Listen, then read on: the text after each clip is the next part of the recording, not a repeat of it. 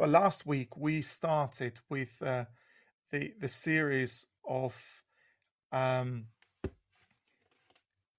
trials that refine our faith, and I started with First Peter, and we're going to come back to First Peter later on in the series. But more so, we started with one of those tough books in the Bible, and the book of Job, and with the character of Job. And we just scraped the surface by talking a little bit about Job.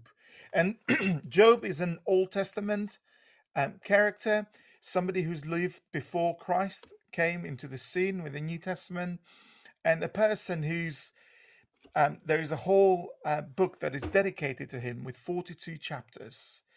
And it's really a very interesting character, because Job is this righteous guy in the eyes of God. He lives a very good life in the eyes of God, and yet he is facing some big challenges. He's faced, as we read in scriptures, he's been facing some great loss and grief and pain and suffering. And as we talked about Job last week, we talked about that suffering helps us to refine our faith, and is not necessarily connected with sin, is not necessarily connected with something that we have done. And today we're going to be picking up on that. And thank you, Richard, for reminding us about that idea that Jesus talks in the New Testament about building our house on the rock. And when the torrential rain comes, when the storm comes, the foundations and the house remains strong and unshakable. And we've got this opportunity now, as we go through this difficult time, to continue to show that our house is built on the rock, our Lord Jesus Christ. I'm going to be sharing a screen with you, and very, very shortly. And we're going to be thinking a little bit today about Job's suffering, and actually apologies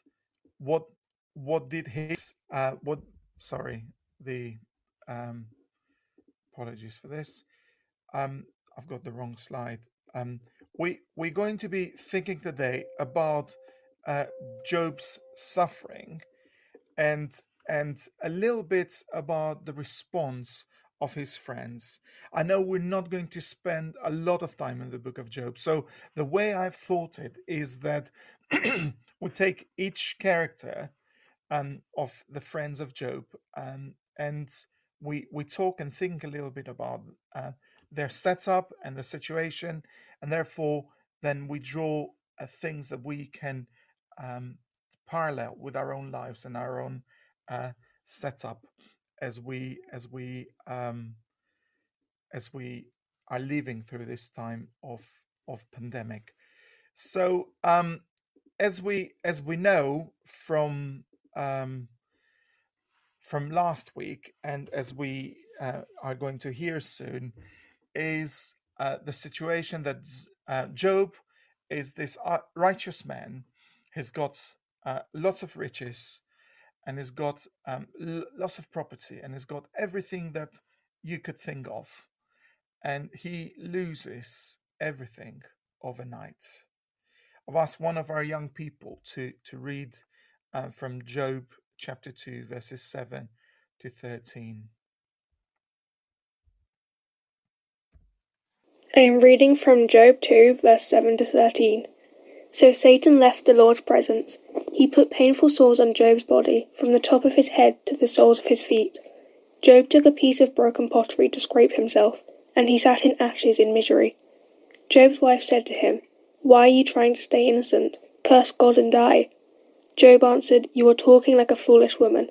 Should we take only good things from God and not trouble?" In spite of all this, Job did not sin in what he said.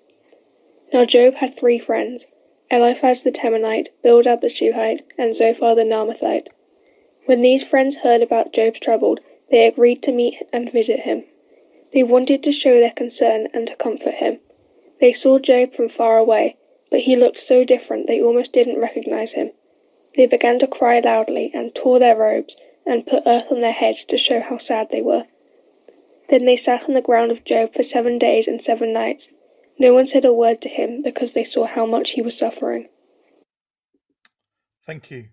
So here we've got Job. Here we've got his friends who try to comfort him. In the end, as we read the whole across the book of Job, we see that there is several attempts. It's his wife, it's his 3 friends now, and then we've got Elihu later on, who also has got something to say to Job about what he sees and what he perceives. And then we've got the theophany, that when God appears to Job. Now, it's so real and so raw, the situation that Job is facing, that it's amazing to see that the Bible says that Job had 3 friends, and it was Eliphaz, Bildad, and Zophar. And when they heard about Job's troubles, they agreed to meet and visit him. And the best thing about all these 3 friends, I'm going to refer to this several times, is that they go, they saw him, they see him from far, and they don't recognize him. He's in really desperate situation. They began to cry loudly. They tore their robes and put dirt on their heads to show how sad they were to see Job in that position. And then, I love this verse, verse 13. They sat on the ground with Job 7 days and 7 nights. No one said a word to him because they saw how much he was suffering. No one said a word to Job because they saw how much he was suffering. So it's great to see this eagerness and this desire for the friends to help him out, to reach out, to sympathize with him, to commiserate with him, and to express that they're really sad about him. And I think would have been great if they would have stayed here at this place of being quiet. But isn't it true that in our attempt to comfort people who are going through difficult times, the way that we try to think and the way that we try to find a way to reach out to them is sometimes by words? And it's interesting how powerful the words that we say or are spoken to us when we've gone through difficult times, how powerful and how impactful they are and they can be. So today we're going to be looking at the first character. He's the guy who I think is the eldest, and his name is Eliphaz. He's the one who's the eldest because he takes the turn first to say something. And as I said to you, the book has got 42 chapters.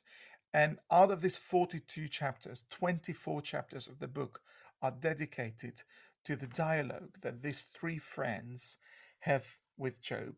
And they do it in a matter of 3 cycles. So there is the first cycle where Eliphaz, Bildad, and Zophar speak to Job, and then they each take the second turn to speak to him again, and third term to speak to him again. And as they speak to Job, you can see how less compassionate they become in the cycle, but also you see that they become with less and less words.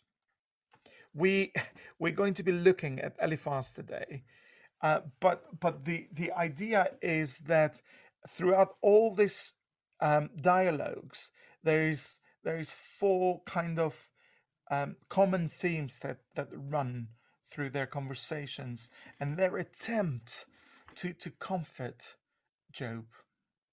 Unfortunately, they don't get it all right. They've got some things in their conversations with Job that they get right, but they're not right. They've got it wrong.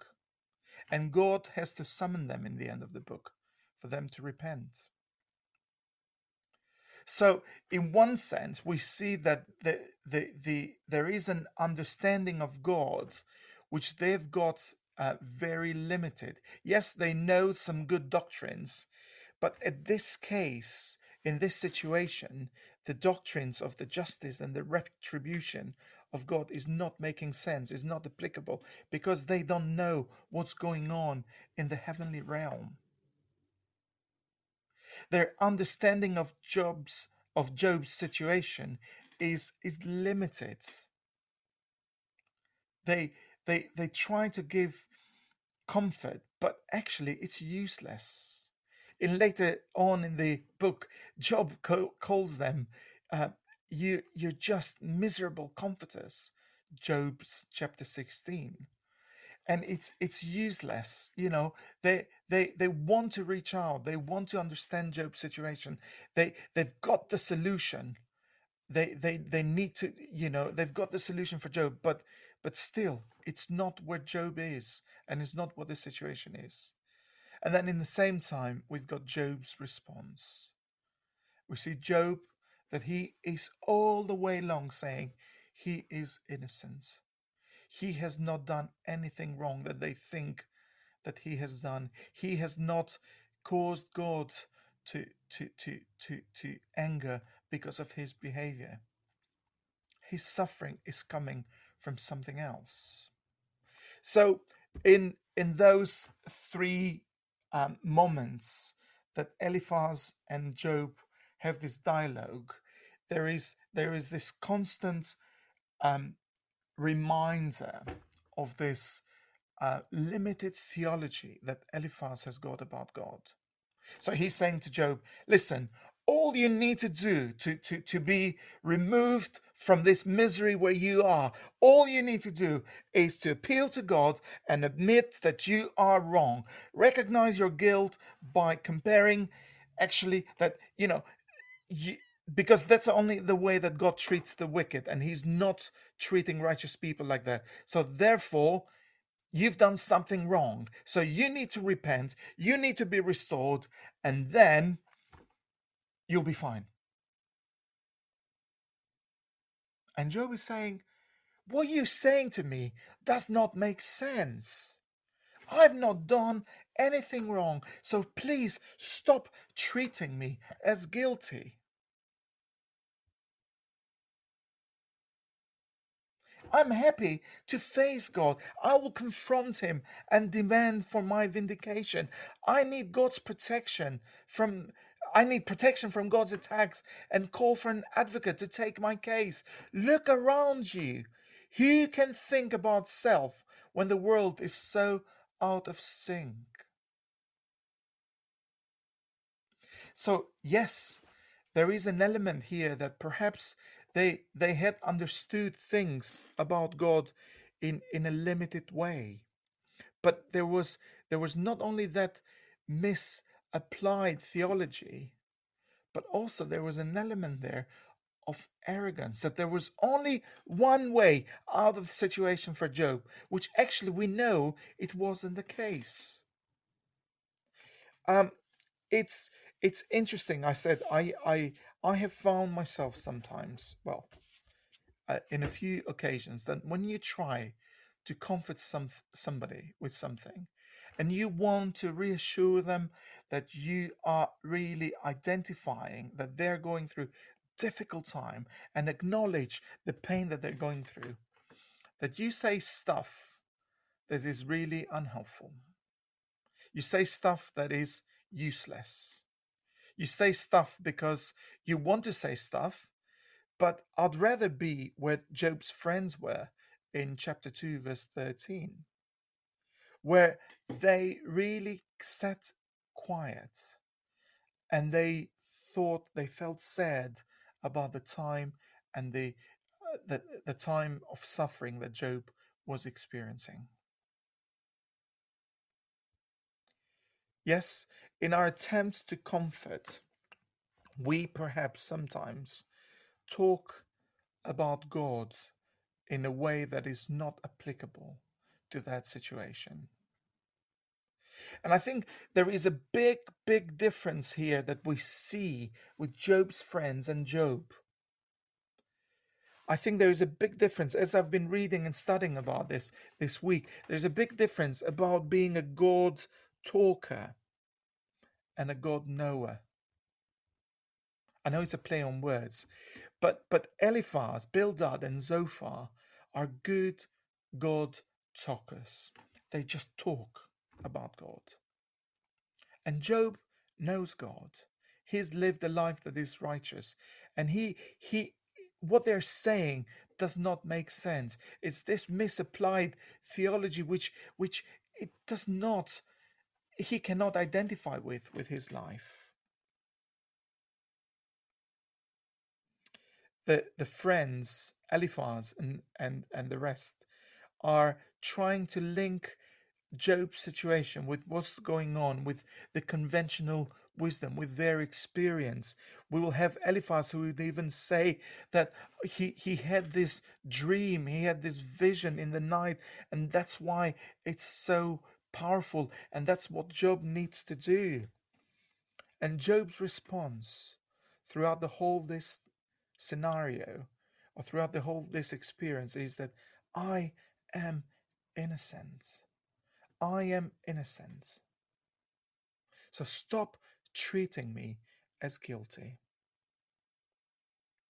I just wonder what Job's friends would have said about the people that have suffered later on in the other parts of the Old Testament. I don't know what they would say about the suffering of the apostles and the disciples of Jesus. I don't know what they would say about the suffering of Jesus' suffering himself. But all I know and all I read here is that as much as I want to identify that, yes, in our attempt to try and comfort people, we say unhelpful stuff, useless stuff. There is an element there that I want to learn from this book of Job, that actually I want to be less of a God talker and more of a God knower. So even through this time of pandemic, we're trying to give answers. We're trying to try and resolve the problem. I have read endless documents and materials that try to point the finger or trying to allocate what the big problem is with the pandemic. And if I'm honest, I want to confess that, because I've wasted my time. Because I could have done better with sitting at the feet of Jesus and saying, Lord, I want to know you better through this pandemic. I want to know you better through my limitations. I want to know you better through my restrictions. I want to know you better through my lockdown. And I want to talk less about what God might be saying into this situation. But one thing that it's very clear from Job is that, yes, Job does not sit back. We've got also the book of Psalms that Job does not sit back, and the psalmist don't sit back with those questions before God. It is okay to ask and be honest and be transparent with your questions before God, where you are going and what you're going through at these difficult times. I want to finish by reminding ourselves that although we are surrounded by a lot of conventional wisdom, although we're surrounded a lot. I mean, in this day and age, we've got access to endless resources, whether theological, whether scientific, whether everything, you want. All you need to do is do a Google search.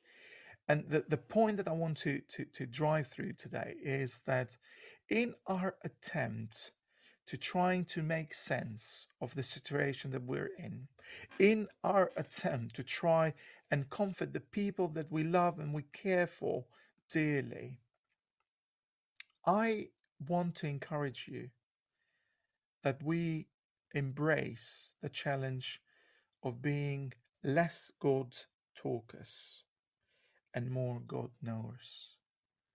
This is still an opportunity for you and me to know God better during this lockdown. And as I said earlier on, I don't know what Eliphaz would have said about Paul with his suffering, because again, he was very righteous. He says to the Philippians, I've ticked all the boxes that there are out there to be ticked for me to be a follower of Jesus, and therefore I don't need anyone to tell me, and yet I am in prison. I am in handcuffs because of the gospel.